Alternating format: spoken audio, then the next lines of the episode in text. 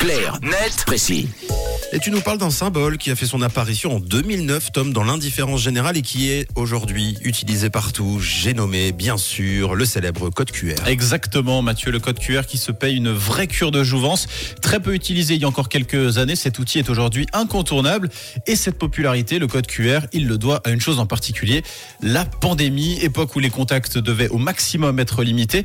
Et force est de constater que ça dure. Ce petit carré noir à fond blanc, déchiffrable grâce à un téléphone, est aujourd'hui sur toutes les tables des restaurants branchés et son utilisation se diversifie. On peut aussi l'utiliser pour réaliser un paiement sur Internet, par exemple. Mais est-ce que vous saviez qu'on peut désormais s'en servir pour signaler une infraction dans un train ? Non, ah non, c'est cool. Pas du tout. Ouais, c'est un projet pilote lancé par les CFF depuis le début du mois de janvier. En gros, l'idée, c'est de permettre à une personne de pouvoir signaler un incident à bord. Il peut s'agir d'un comportement inapproprié, d'une agression ou encore d'un acte de vandalisme. Ok, ça fonctionne comment ? Alors justement, ces fameux codes QR ont fait leur apparition au bas des fenêtres de certains trains grandes lignes.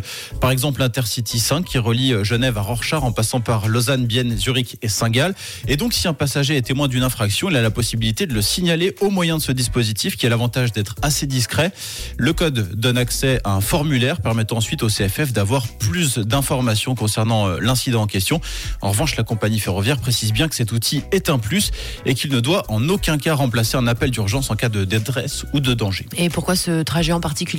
Ah, c'est une bonne question. Les CFF indiquent que l'Intercity 5 a été choisi parce qu'il parcourt de plus longues distances et circule entre les frontières linguistiques et les grandes villes, donc potentiellement plus de fréquentation.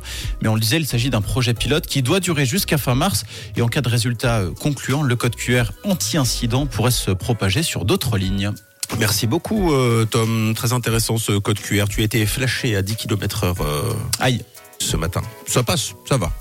7h26, on écoute Pink et puis direction 7h30. Si vous flashez, ce sera les titres de l'actu.